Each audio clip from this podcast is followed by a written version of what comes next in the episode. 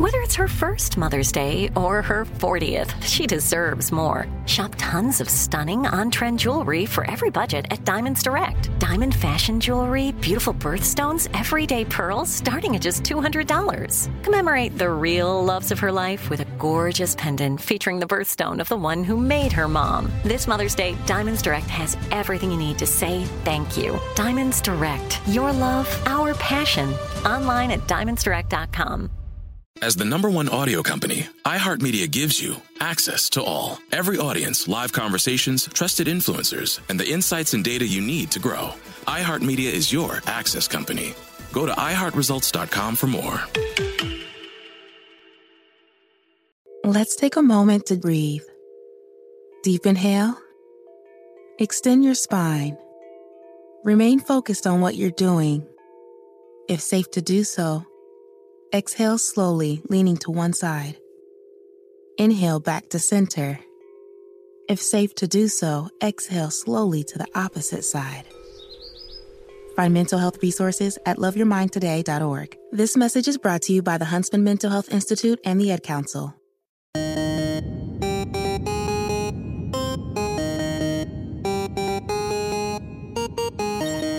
The Large Nerdron Collider podcast is a production of iHeartRadio.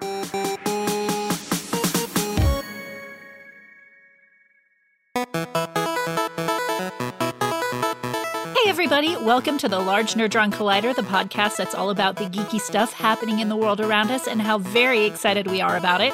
I'm Ariel Casten, and with me, as always, is Jonathan, the spine tingler Strickland. No, that sounds horrible. I'm going to take that. I'm no, no, I like it. I, I, no, no, I like it. I'm going to be the spine tingler. Watch out. I'll tingle your spines. I'm like William Castle. You come in and watch a movie, and I, I'm just sitting there going, ooh, up and down your spine. It's like 4D movies, sitting with Jonathan Strickland. Hi, I'm Jonathan. Hi, Jonathan. Uh, hey, Ariel, Yes. I got a question for you.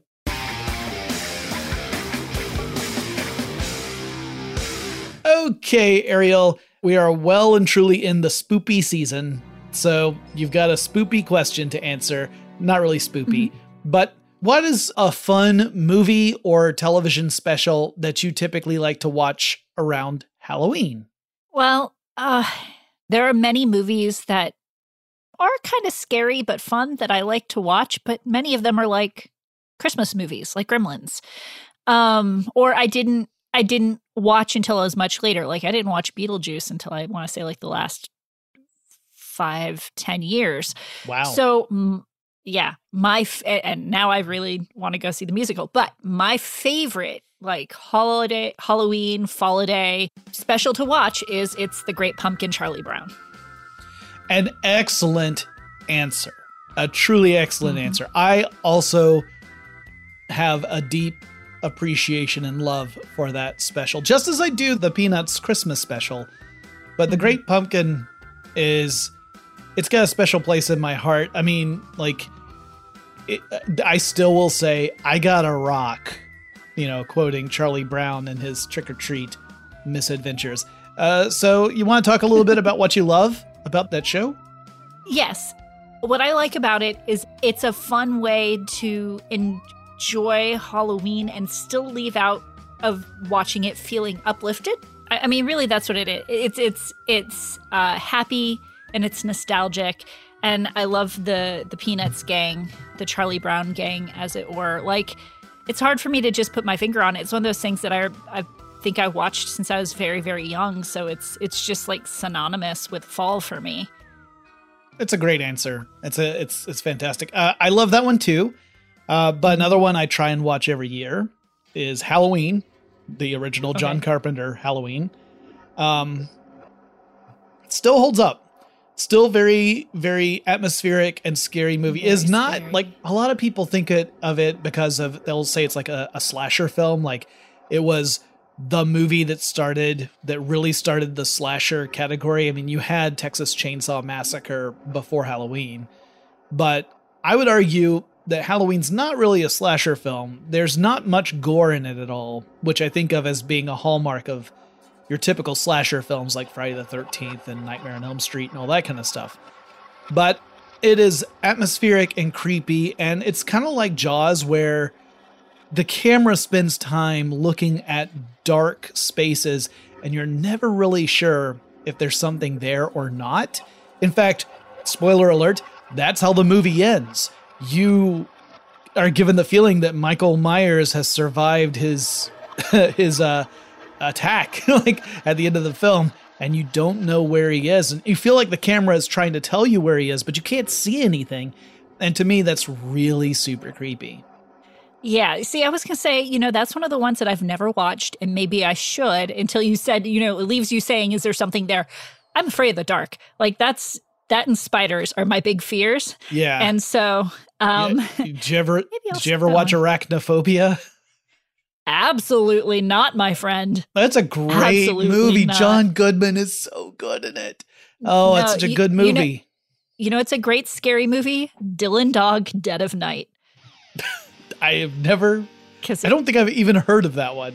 Deals with it deals with werewolves and zombies. It's it's actually a comic book, and it's kind of like a detective comic book. It's a really bad movie, but I really love it. It's got Peter Stormare and Taye Diggs and Sam Huntington and Brandon Routh in it. Like it's a crazy cast and it's a really bad movie. Like, I love it. I own it. Mm. I just call it scary because of its quality and also uh, because um, there are monsters in it. They have the brilliant line. Uh, you know what they say about werewolves? They love the trees. okay, well, you know. Because they're right. lycanthropes. Well, they don't explain that. I'm just guessing it's because werewolves are lycanthropes. Oh, I thought it was because, you know, dogs have to lift their leg and that would make more territory. sense. like if you just see if you just see uh, an actor standing with his back to you facing a tree, you're like werewolf, totally werewolf, marking territory. Um, yeah. Okay, well now that we have have covered that important part of our mm-hmm. episode, it's time for us to move on to the news. And the first thing we want to talk about is actually it's just a reaction to something that came out. It was a, a clip from uh, a property beloved by both Ariel and myself, Animaniacs. Yes. So the new Animaniacs series, which honestly I don't love as much as the old Animaniacs series. I don't know if it's just because it's, you know, my time versus the new time and mm-hmm. I'm old and cranky, or if it's just uh, because and it's not what I expected or if it's just not quite hitting me. Right. Um I've heard mixed reviews from some of our friends, but this new clip hits me perfectly. It is a spoof on Thundercats. It is the best thing out of the new Animaniacs series. Like hands down. I don't care what else they come out with. This is going to be my favorite thing forever. yeah, now the the clip shows the the Animaniacs siblings as Thundercats like characters while a Thundercats like song is playing in the background that's just referencing the 80s over and over mm-hmm. and over again. And just like it is definitely sending up the the trend of 80s nostalgia and um and I love it. Like 80s nostalgia is a weird thing anyway. In fact, now we're moving into 90s nostalgia, which is also weird to me. I guess mm-hmm. it's weird for every generation as they get older to see the stuff that they grew up with coming back into fashion. But 80s in particular, like when I look back on the 80s and the entertainment that was produced in the 80s, man, there was a lot of stuff that would just not, I mean, it was not good then, but people weren't necessarily uh, woke to it and I hate using that word. But you know, you watch like some of that 80s entertainment now and you're like, "Wow, that's super not cool." That that joke they just made. Um Yeah. So it's weird for me to see nostalgia for it. 90s has a lot of I mean, we one of the stories we didn't even touch on is the fact that there's going to be a, a, sequel to that 70s show called That 90s Show and that's just like no. Yeah, no, it I kills me. that. Oh yeah, I'm no, mad I didn't. That you told me. I didn't put it in the lineup because I was like, this is too depressing. So you you you want well, it was too depressing. You wanted to shield me from it, and then you said it anyhow. Thanks. Well, every, if it makes you feel better, Ariel, I lived through the '70s, so I. I have connections to both of those shows, and you only have Listen. connections to one. well, now too. But well, you say that, but like I was watching a commercial the other day. Yes, I still watch commercials, and uh, they played a song from like the early '50s on it, and I knew all the lyrics. But if I go to a karaoke bar, which I, you know, I haven't done in a while, but if I go to a karaoke bar and I try to sing something that's current that I've listened to a thousand times, I can't give you one like one solid phrase without messing it up. Mm-hmm. I'm like, I wasn't even alive in the 50s. Why is this the music I remember? Yeah, it just becomes a cultural touchstone. But yes, uh, the Animaniacs totally tapped into that with the mm-hmm. Thundercats parody. And I don't know what the heck is going on in context with the rest of the cartoon because this is just a little excerpt. But like you, I felt like this was fun and funny and silly in a way that reminds me of the classic uh, Animaniac yeah. show. The um the animation style did as well. Um, I know the first season of the new series kind of felt a little more Ren and Stimpy to me, and this felt a little more original series. So yeah. I liked it. Well, moving on, we also, you know, at the end of uh, the the movie Guardians of the Galaxy Volume Two, there's this mm-hmm. post little credit sequence where we see a sarcophagus that is clearly uh, Adam Warlock inside of it. Adam Warlock being a an important, uh, very powerful character in the Marvel universe, kind of like mm-hmm. on the level of Captain Marvel, supposed to be a perfect being. Uh, like in the comics, just like Vision, Adam Warlock is the the uh, the vessel for one of the Infinity Stones, the Soul Stone. Um, yeah. But we've been waiting since then for any kind of mention of him. Like we thought he was going to be showing up at any time now. And now we have confirmation that Adam Warlock will be in Guardians of the Galaxy Volume 3, and we even know who's going to play him. Yes, Will Poulter, who some of you might know from Black Mirror or We're the Millers or Detroit or uh, Dopesick. I think those are kind of like his biggest things. I guess Maze Runner, if you watched Maze Runner. But I know him from Son of Rambow, which m- might have been his first like big film appearance. Uh, it's definitely the first one on his IMDb, which I actually thought was Son of R A M B O, but it's sort of uh, Son of R A M B O, but it's Son of R A M B O W. It's a different um, Rambo. Different Rambo, but not entirely. It's a little independent movie, and it was an absolute delight. And he kind of played like the the rough and tumble kid, and I at like super imaginative. I absolutely loved him.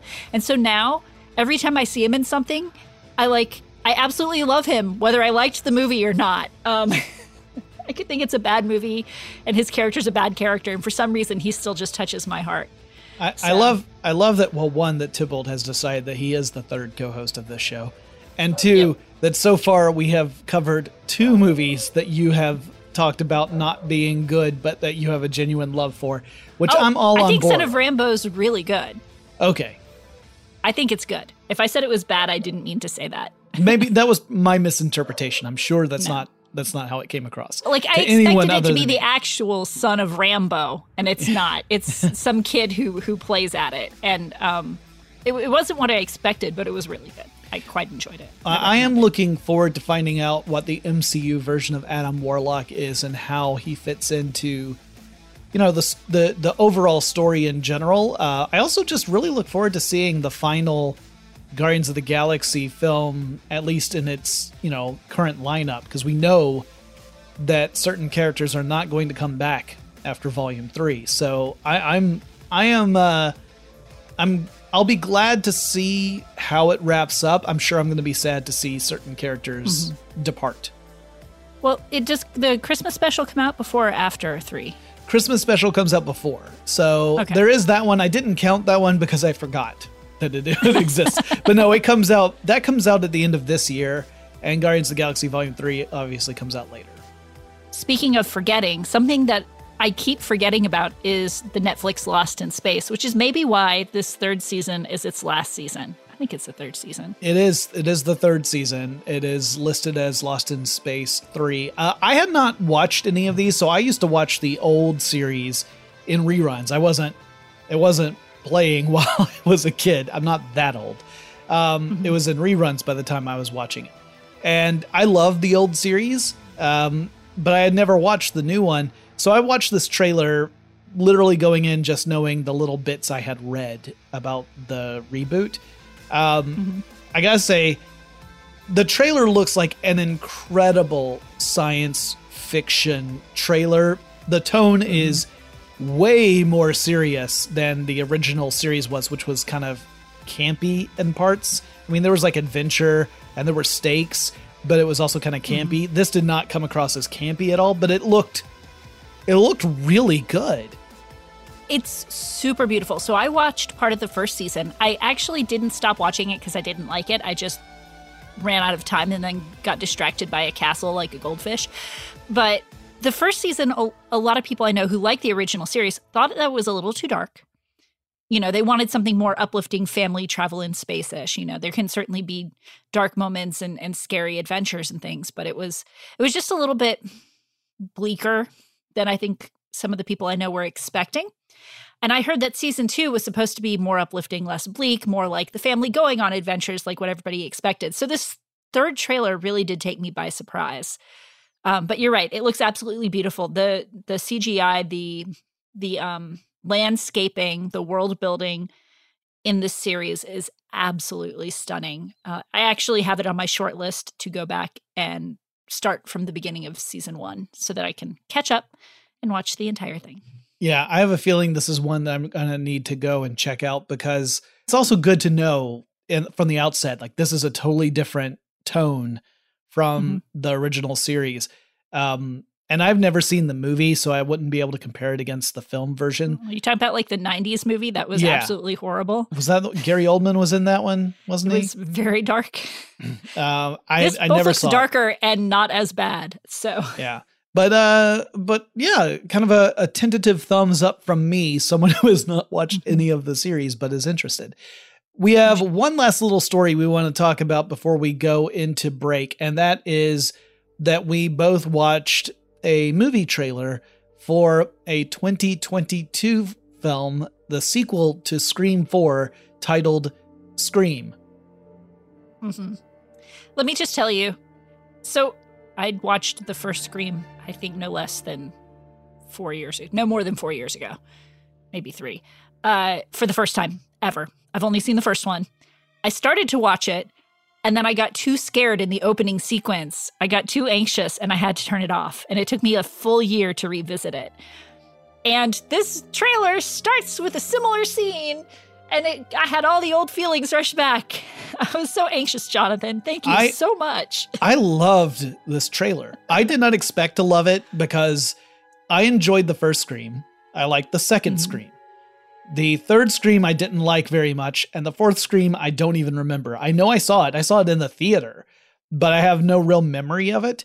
Um, I just remember like feeling that you know the the first Scream was essentially a commentary on the slasher film genre. And it was, you know, a deconstruction of slasher films. In fact, that's part of the plot is one of the characters is listing all the rules that you're supposed to follow if you want to survive a slasher film.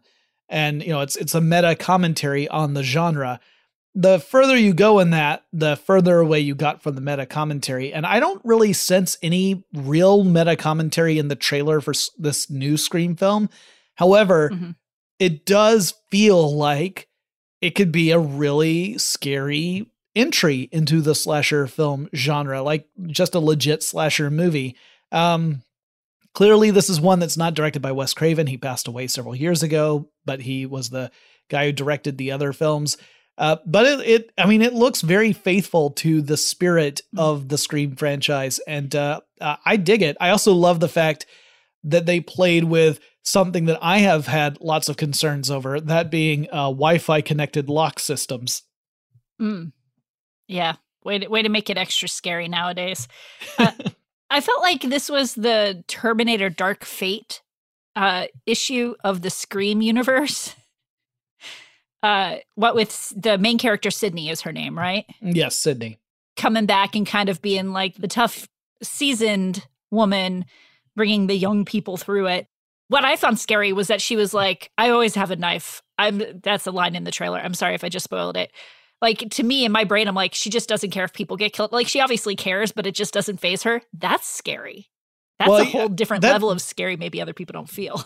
That's also that's also something that is kind of a journey throughout the Scream films in that you see her change over the course because obviously anyone who's been through a situation that's similar repeatedly is going to start building up a response to that kind of trauma and um she definitely develops that sort of of uh perspective over the course of the films so i felt like it was a very natural progression. Uh, unlike, say, the recent Halloween reboot, where Jamie Lee Curtis comes back as as Laurie Strode and has turned into the paranoid survival freak. Uh, but that that version of Halloween ignores all the sequels, so it's just the first Halloween and then that one with nothing in between. And so there's a bigger leap that you, you know you don't see the evolution of the character uh, you just see the extremes. And um, with the Scream franchise, you actually see the evolution. Now, granted, that being said, uh, those sequels are not very good. So, or at least in my opinion, they are not very good. They're, they're less effective for me and less entertaining. That's that's Well- my own opinion, though. Other people might love them, and that's totally legit. Scream had a very specific shtick that was unique at the time. And the more you do it, the less you can do it. So Right. Um, and it, it, does potentially give you the ability to revisit meta commentary in a new way. But as I said, like this trailer didn't give me the feeling that they were doing very much meta commentary at all. And that's fine. mhm, Like I, I almost feel like if they had done that, it would have been a mistake. Um, I agree. but yeah, this is a great way for us to segue. We're to take a break and we're going to have a quick conversation about something that may or may not have to do with horror. And I don't want to tell you anything else because I want to keep you in suspense. But we will be right back.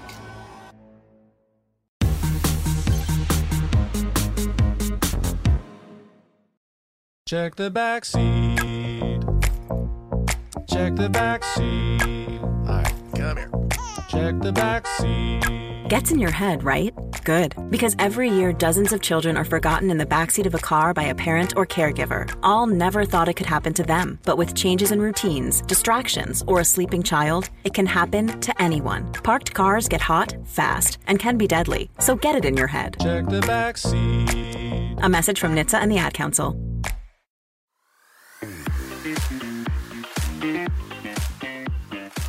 Okay, I can't. Can you just can you tell us now, Jonathan? Because like I can't I can't take it. Uh, sure, Ariel. I, I can tell you that you suggested we talk about whether or not suspense films, like suspense stories, count as horror. And uh, you know, Thanks my initial the illusion. yeah. Well, I wanted. To, I also thought this is an opportunity to make you seem silly, and I never yeah, passed no, it was. up.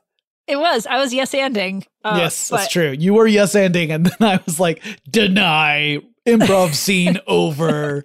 Um, yeah, no, we're gonna we're gonna talk about suspense and its and its and its relationship to horror and whether something you know whether suspense is a subcategory of horror.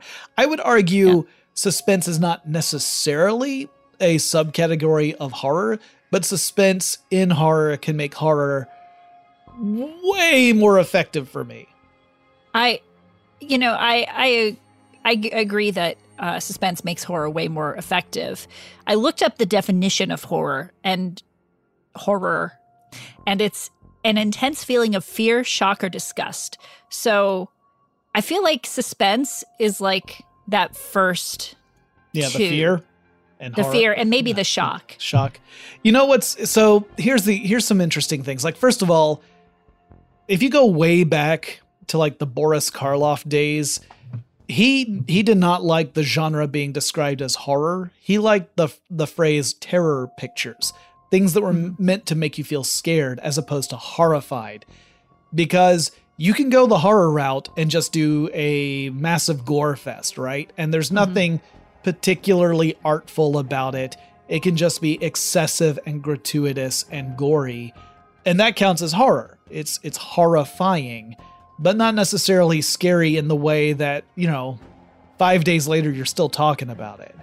Like I think about certain movies I saw that really stuck with me to the point where like months later I would be thinking about them.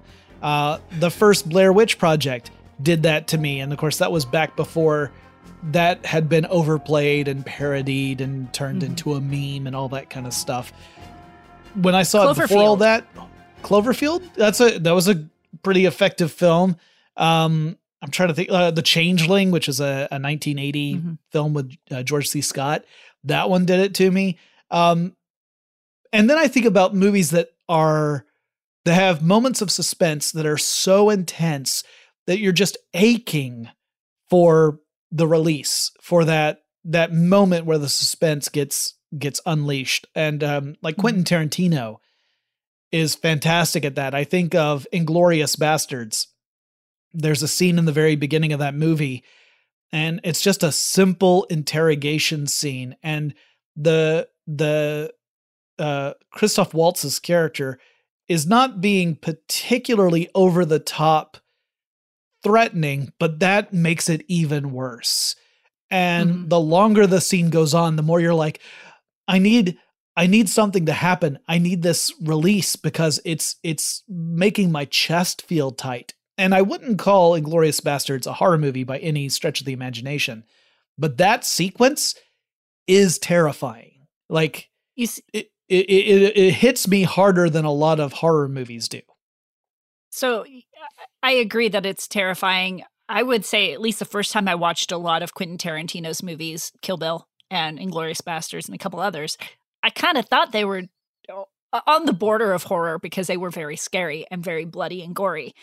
And like the scariest movies to me are sus- suspense movies and maybe that's just because um I get more invested in them and I also watch more of them Mm-hmm. because they tend to have less gore. It's the blood and the guts and things like that that usually makes me think it's horror, which I guess to to Boris Boris Karloff's Karloff's um, chagrin, that's not what he wanted, you know, um, necessarily. hmm No, and m my favorite movies in the genre tend to be more about suspense than they are about gore. Like I mentioned Halloween. Halloween has a little bit of gore in it, the first Halloween. Mhm. The later entries have more and more in it. But the original Halloween is really more about suspense. So is Jaws, for that matter. Jaws is Mhm. my favorite film of all time. Like that's It's so my favorite movie. It's I would it's call it horror. it is horror. It's a monster movie. Okay. It's a it's a horror movie. But Jaws, the reason why Jaws is really scary is again that suspense, right? Like you've got a little bit of gore in it, not a whole lot. Most of the most of the violence happens in a way that you don't really see what's going on. Um and and in my mind that makes it scarier because it leaves it to the audience's imagination to fill in the gaps. Um Whereas there are other movies that are in the the gory horror genre that I have an appreciation for, but I don't find them particularly scary. So to me, suspense is absolutely necessary to make a horror movie effective for me. A- a- apart from just like someone's having a, a grand old time making a gory movie. Like I think of James Gunn's Slither. Mhm. I think that's a really fun horror movie. It is very gory. I don't think of it as being particularly suspenseful or scary. I have not watched Slither, so I would not be able to tell you. Um, it I thought was going to be more horror, and it turned out to be more suspense for me. Um, because it's scary, but it's it's it's very suspenseful. There's not a ton of gore in it. There's some, not not as much as I expected. What do you think about Hitchcock? Is he horror or suspense? I think I think Hitchcock is suspense that can go into horror. Like Psycho, I would argue is a, is more of a horror movie than say an action film. Like I think of suspense as being a subcategory that can belong to a couple of different major categories. So mm-hmm. suspense, you like you could have horror suspense, or you could have drama or action suspense. I think of Quentin Tarantino as more in the action suspense category, and Hitchcock generally more in the horror suspense. Uh, I think it was Hitchcock who actually said the art of suspense is you set up something that the audience knows has to happen, and then you hold off from ever letting that happen for as long as possible. And preferably, you don't have it happen at all. You have something else happen. You subvert the expectations of the audience to uh, to release the tension.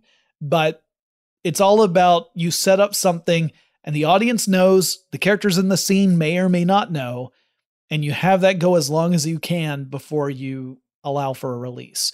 And when it's done well, that is it is truly incredible. Mm-hmm. I not agree. not I agree. necessarily enjoyable, but incredible. No, no.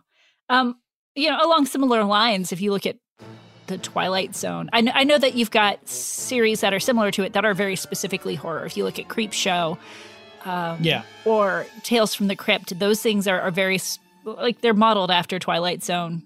I believe they came out after, and but they're specifically horror. But Twilight Zone was scary enough to me and upsetting enough to me and disturbing enough to me most times that I still considered it horror.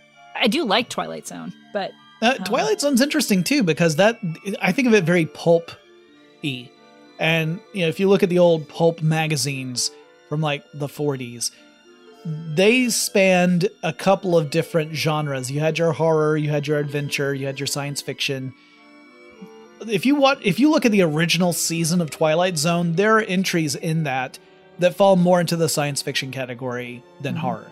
There there's actually a western or two in that first season. Um, so like there there are a couple that like the the binding tissue in Twilight Zone is usually that there's some sort of twist. There's some sort of thing where um there's you know characters believe one thing is going on it turns out something else is going on. And usually it doesn't end well for whoever the main character is. Um so like there, I would say a lot of Twilight Zone fell into the horror category, but there were also ones that I would I would probably describe more as being like science fiction or even western, like I said. Uh, so yeah, I mean, it, I think it just depends. Yeah, another another show that comes to mind with that, but it's kind of the reverse of it, which is uh, to me, which is Lovecraft Country, which we only got one season of, but that was specifically week to week different kinds of horror. So it was mainly horror, with a little bit of science fiction or a little bit of pulp in there. Mhm. Uh, but it was it was interesting to watch the various kinds of it. It kind of helped me. Uh, a lot of it was very suspenseful. Uh, I was on the edge of my seat quite a bit, and then a lot of it was just gory, but because it's Lovecraft. But um, it kind of really helped me determine what sorts of horror I like Mhm. and realize that there are so many different subcategories. Because originally, when I thought, you know, I'm like, to me, horror is suspense because it's so scary and I'm involved in the story. And then I'm Mhm. like, and then there's gore. right. And that's a completely different category to me. So that was, it was very illuminating. I I there's say. also there's also like the weird fiction subcategory of horror, right? Like this would be the kind of stuff that I would describe H.P. Lovecraft's work I think falls into that category. This is the almost sort of the mythological elements that you can see in horror where you get into those elements where something otherworldly is happening uh, potentially with powers that are far too great for us to comprehend. And there are whole subcategories of that as well um, including some pretty decent movies that fall into that. So i like those because they're imaginative. Like i would even say the movie mandy with Nicolas cage kind of falls into that category. It has almost sort of this weird fiction element to it. It is also by the way intensely gory. So if gore's not your thing don't watch mandy. But um noted. it, it to me, it, Mandy kind of feels like if the Coen brothers decided they wanted to make a very intense horror movie, Mandy is the kind of movie they would make. It has some wild, outlandish, almost cartoonish characters. It's got an amazing performance from Nicolas Cage, which I don't say very frequently. Um, You know, he it- gets a bum rap a lot of times. he- well he also he earns it sometimes but um i i recommend that movie for people who who don't mind the fact that there is definitely gore in it i mean there's a chainsaw fight at one point so it's pretty awesome I will not watch Mandy, but that's not much of um, a loss because I didn't know it, it existed before right now. oh wow it's so good it's so good Well, you know, I've watched, and I haven't watched Color Out of Space with Nicolas Cage either. Mhm. uh, going back to Lovecraft and, and interesting things. But I've watched plenty of his stuff. I, I've watched A Vampire's Kiss, and that was horrific enough for me. whatever that movie is called. I'm a vampire. I, you know, it's until I get you to watch Stranger Things, I've given up all hope of I've getting you to watch Stranger. Things. Oh, did I've watched you? I all thought, of it. I thought you All were. I thought you were terrified and you'd refuse to watch it. I was terrified. I refused to watch it alone. And then over the pandemic, I was like, Tony, could you just please just give it another shot? Because I need to, like, give it three episodes because I can't watch it alone. And he did. And then he was like, fine. And by the, the end of the third, he was like, he liked the second season the best, I think, Yeah, uh, which is interesting. Because I know some people who like third best, some people who like first best, depending on the progression. But he's he begrudgingly watches it now. then there's still some hope. Maybe one day I'll convince you to watch Mandy. I, I I can sit next to you and tell you when the scary parts are coming up. Th- maybe that'll work. I, I have to watch Shining first. That's higher. Oh yes, list. oh that's a the Shining. Also, great movie with some good suspense in it too. All right, Yeah. well we've been we've been rambling about this for far too long. We have to take a break. When we come back, we will get to our mashup, which involves a beloved Halloween tradition for some, though not necessarily for us, and um some some fun little cartoony characters from from the past. But we'll get to that after this quick break.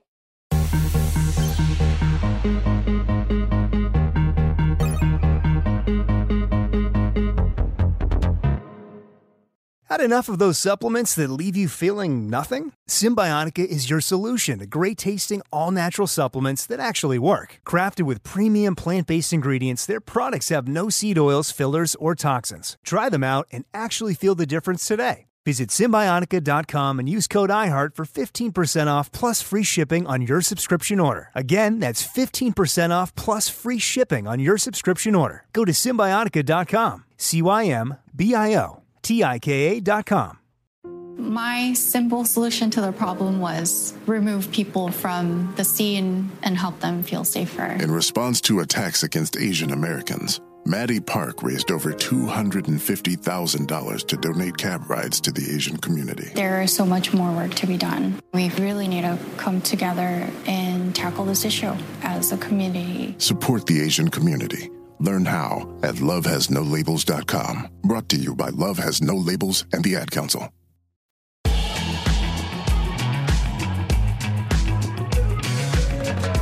All right, welcome back. As Jonathan said, a little bit grumbly, we're doing a mashup with something that a lot of people have liked, but neither Jonathan nor I watched it when it came out, which is Hocus Pocus. And so we don't quite have that nostalgic love for it like I have for The Great Pumpkin. Yeah, I even did a whole video where I talked about how I did not particularly care for that movie. so so that so my my thoughts on Hocus Pocus are published on the internet. But what's the other one that we're mashing up? Powerpuff Girls. Ah, yes. I was a fan of Powerpuff Girls when it first premiered. I, I, but to be clear, I only ever watched that original series. I didn't watch either of the other two that came out. And of course, we're still wondering whether or not we'll ever get that live action series that was teased for a while. They're saying they're in rewrites, that it hasn't gone completely away. So we'll have to see. So if you're not familiar with Hocus Pocus or the Powerpuff Girls, we're going to give you a quick rundown. And since Jonathan, I'm sure, has watched more Powerpuff Girls than I have, I will tell you about Hocus Pocus, uh, Okay. which is uh, there are some witches and they gain their youth by and, and their power by sucking the youth from children. And they do that back in the 1600s and they turn a kid into a cat. And then they're kind of reawoken in the ni- early 90s uh, by a brother and sister who moved to Salem from California. And it's just a bunch of Disney hijinks of these three witches chasing after these kids and trying to uh, suck their youth to gain power and beauty and youth themselves. And um, it's actiony and it's cutesy and it's you know it's not very scary. It's a Disney movie. Uh, Doug Jones is the best part of it. He plays the head witch, who is played by Bette Midler, Winifred Sanderson's uh, old lover, who she got mad at and sewed his lips shut and turned him into a zombie. And he is absolutely phenomenal. But Doug Jones is usually absolutely phenomenal. So Uh, I I agree with that assessment. Yeah, the movie has like the thing that I always see posted on Facebook is there's a bit where uh, Bette Midler as Winifred sings "I Put a Spell on You," um, which I mean, of course, she sings in the movie. If you've got Bette Midler and you don't have her sing, what are you even doing? Well, they've Um, also got Sarah Jessica Parker, who is also a great singer. So That's true. She she played. Hey, she also played a character called Winifred. yes, Once Upon a Mattress. yes, she did. So, uh, but not not in Hocus Pocus. She plays Sarah in Hocus Pocus. And um, uh, Kathy Najimy is Mary in Hocus Pocus, and she's uh, she's actually in another iHeart podcast coming up, Thirteen Days of Halloween, which season two premieres on October nineteenth, and she is a, a primary character in that. So you should definitely check out that series when it goes live. If you listen, You should also whole check it out because Jonathan's in it. Ha! that's I what I was. Uh, yeah, I was gonna. I was gonna. I was gonna do that. But yeah, I'm in it too. So, um, Yes. Powerpuff Girls. Yeah, let's talk about that real quick. So, Powerpuff Girls is this this uh, adventure comedy cartoon series that uh, follows the the adventures of of uh, Blossom, Bubbles, and Buttercup, three young girls who were created in a lab accident. Uh, their their creator, Professor Utonium, was trying to create three perfect little girls with sugar, spice, and everything nice, but accidentally dropped Chemical X into the mix and thus produced the Powerpuff Girls who have superpowers and they go around trying to do good while also getting into shenanigans and learning valuable lessons on the way. And it's a very cheeky, uh, tongue in cheek kind of series and adorable. Uh, though again, I've only watched the the the original run of Powerpuff Girls, not not either of the other incarnations. So those are the two that we're mashing together. Ariel, who do you want to go first? Um, I don't know. Who do you want to go first? Well, there's only one way to decide this, Ariel, and we're doing it over a video link, which means there's going to be a bit of a lag. So we have to both promise. In fact, I say we're going to close our eyes, we're going to do paper, rock, scissors, and then we'll report on who, what each person did. Okay? Quality listening, folks. Yes. Yeah. All right. So trust us. We're gonna we're really doing this for reals. Ready? Okay. Close your eyes. One, two, three, shoot. And she did paper. I did scissors. Oh, you go first. Oh. Wait, do you go first or last? I Does guess I get go to pick. first or last? I'll, I'll. You know what? We didn't decide. Cl- curses. The classic foible. All right. Tell you what. I'll go first. We'll take a quick break, and then you'll go second. Does that sound good? Okay. All right. Sounds good. Mine, and I, I have no idea if this is going to be the same title as yours, but there's a good chance. Mine is called The Powerpuff Witches. Nope, not the same. Okay.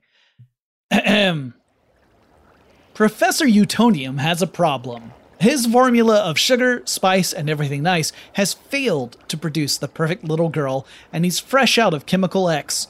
As a result, he's left Powerpuffless. Science having failed him, he naturally turns to the supernatural. And fortunately, he happens to have this old grimoire sitting around, and a black candle at the ready.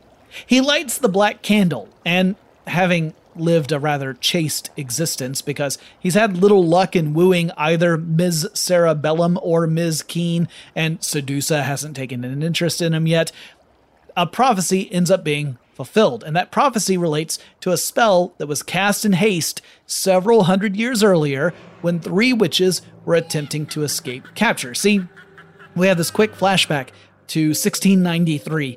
Three witches capture a young girl. They cast a spell. They're draining her of vitality, and the witches become younger and more powerful in the process. But then we see the townsfolk descend upon these witches and they capture them and sentence them to death.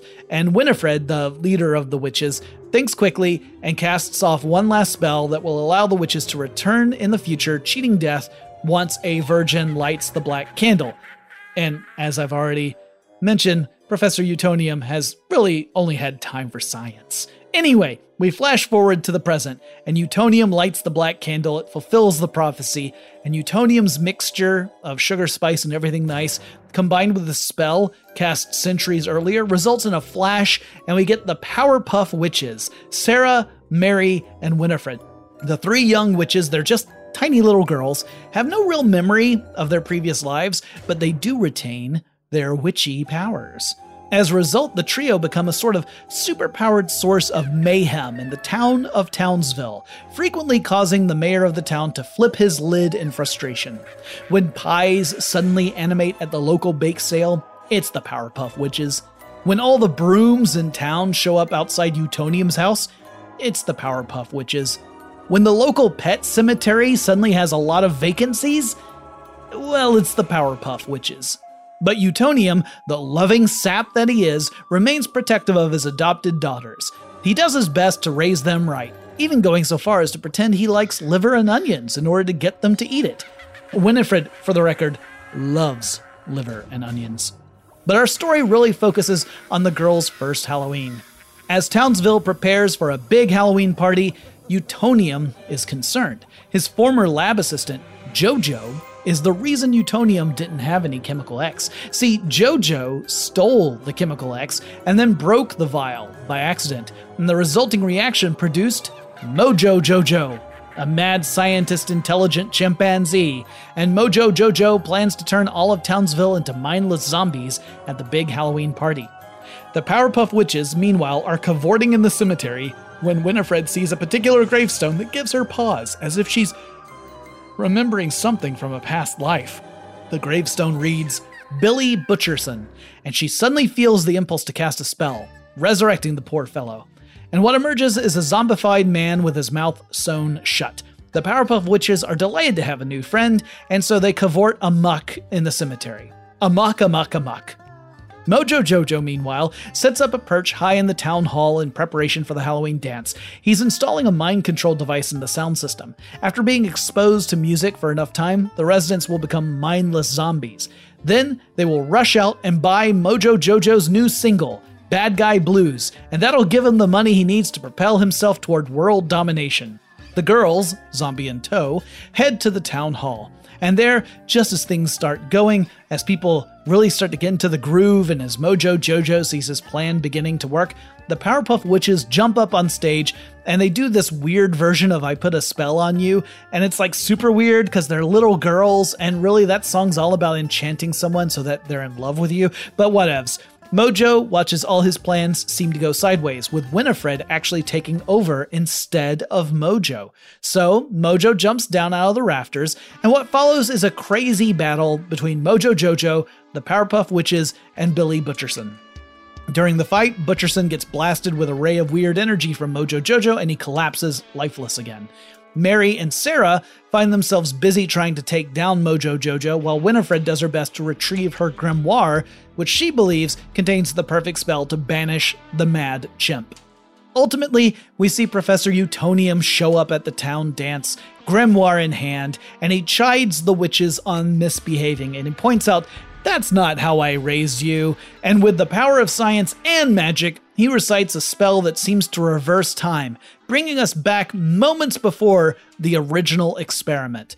The Powerpuff Witches are gone. Mojo Jojo is gone. Things are back to normal.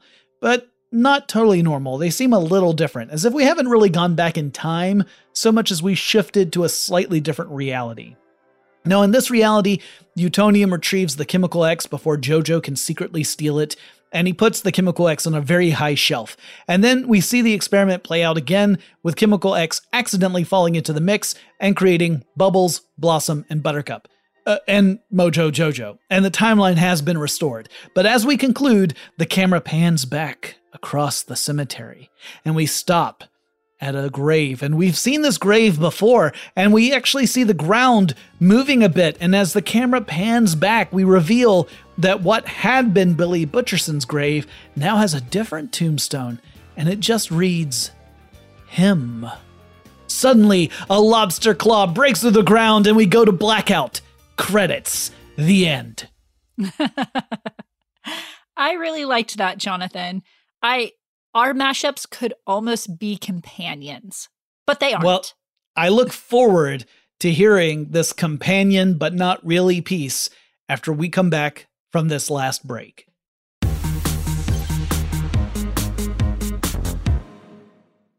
Had enough of those supplements that leave you feeling nothing? Cymbiotika is your solution to great tasting, all natural supplements that actually work. Crafted with premium plant based ingredients, their products have no seed oils, fillers, or artificial nonsense. It's just pure goodness in every pouch. Try them out and actually feel the difference today. Visit Cymbiotika.com and use code IHEART for 15% off plus free shipping on your subscription order. Again, that's 15% off plus free shipping on your subscription order. Go to Cymbiotika.com. That's C Y M B I O T I K A.com. Let's take a moment to breathe. Deep inhale. Extend your spine. Remain focused on what you're doing. If safe to do so, exhale slowly, leaning to one side. Inhale back to center. If safe to do so, exhale slowly to the opposite side. Find mental health resources at loveyourmindtoday.org. This message is brought to you by the Huntsman Mental Health Institute and the Ad Council.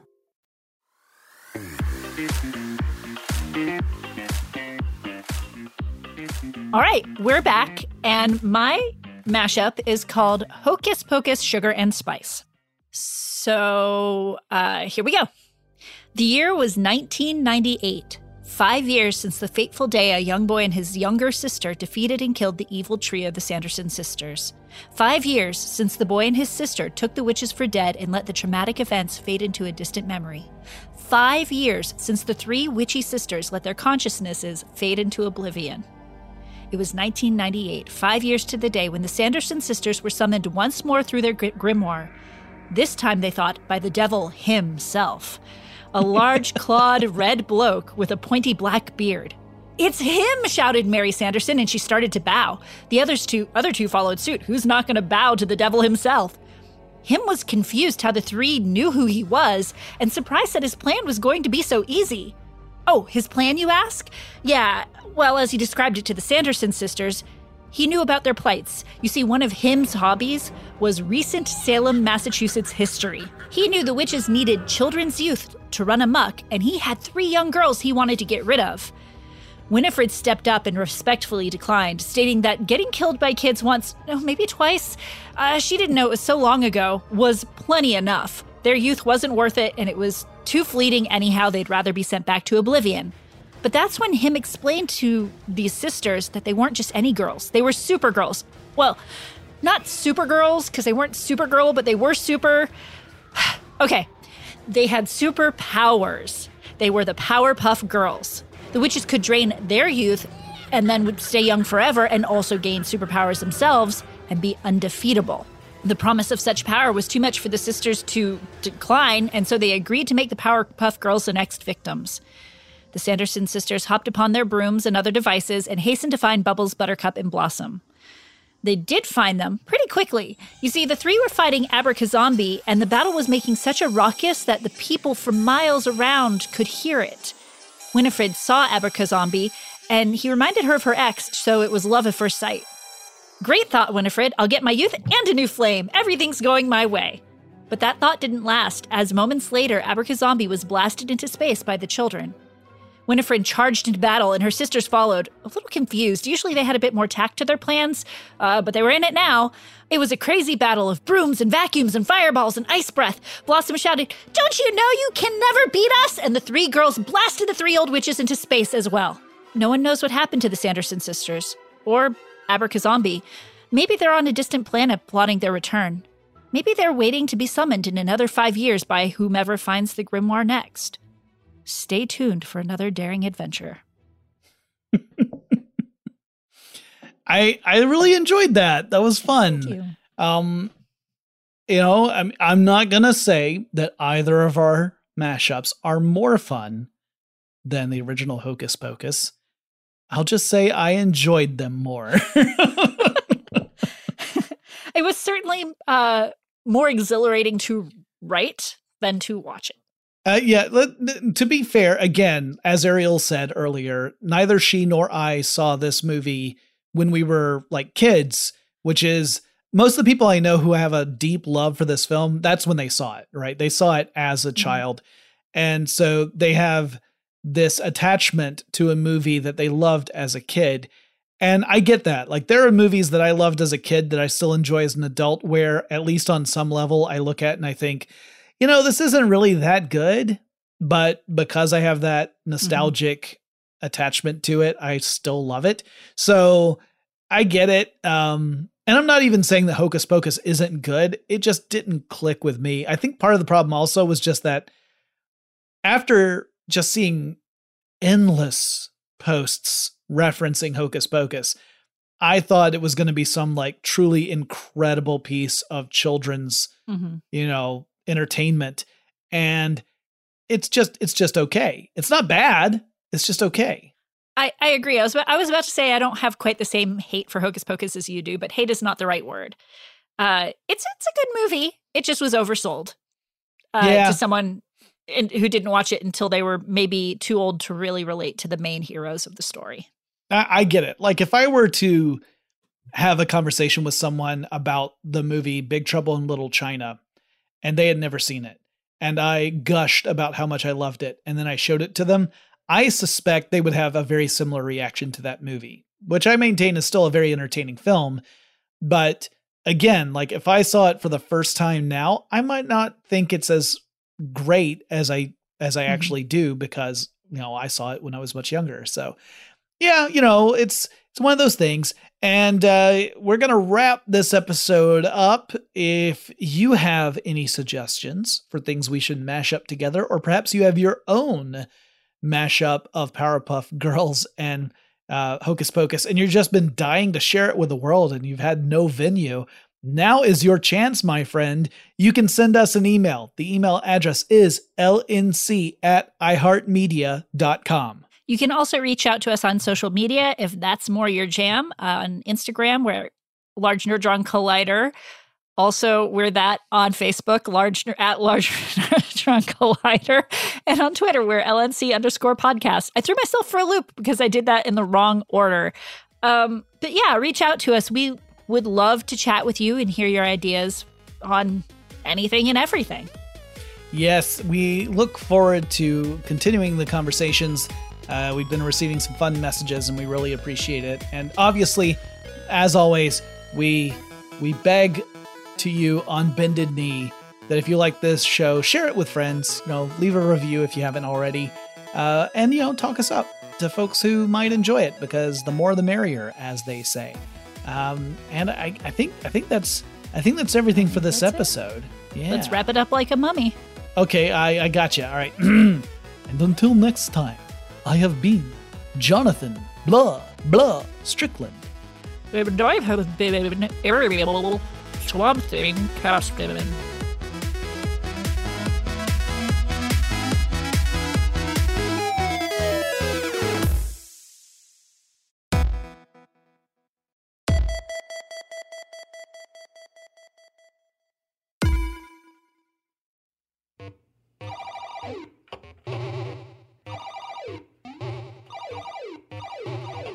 Large Nerdron Collider is a production of iHeartRadio and was created by Ariel Casten. Jonathan Strickland is the executive producer. The show is produced, edited, and published by Tari Harrison. For more podcasts from iHeartRadio, visit the iHeartRadio app, Apple Podcasts, or wherever you listen to your favorite shows. Our kids have said to us since we moved to Minnesota, we are far more active than we've ever been anywhere else we've ever lived. Moving to Minnesota opened up a lot of doors for us. Just this overall sense of community, of values that, you know, Minnesotans have. It's a real accepting, loving community, especially with two young kids. See why CNBC ranks Minnesota number four best state to live and work. A great place to work, an even better place to live. ExploreMinnesota.com slash live. My simple solution to the problem was remove people from the scene and help them feel safer. In response to attacks against Asian Americans, Maddie Park raised over $250,000 to donate cab rides to the Asian community. There is so much more work to be done. We really need to come together and tackle this issue as a community. Support the Asian community. Learn how at lovehasnolabels.com. Brought to you by Love Has No Labels and the Ad Council.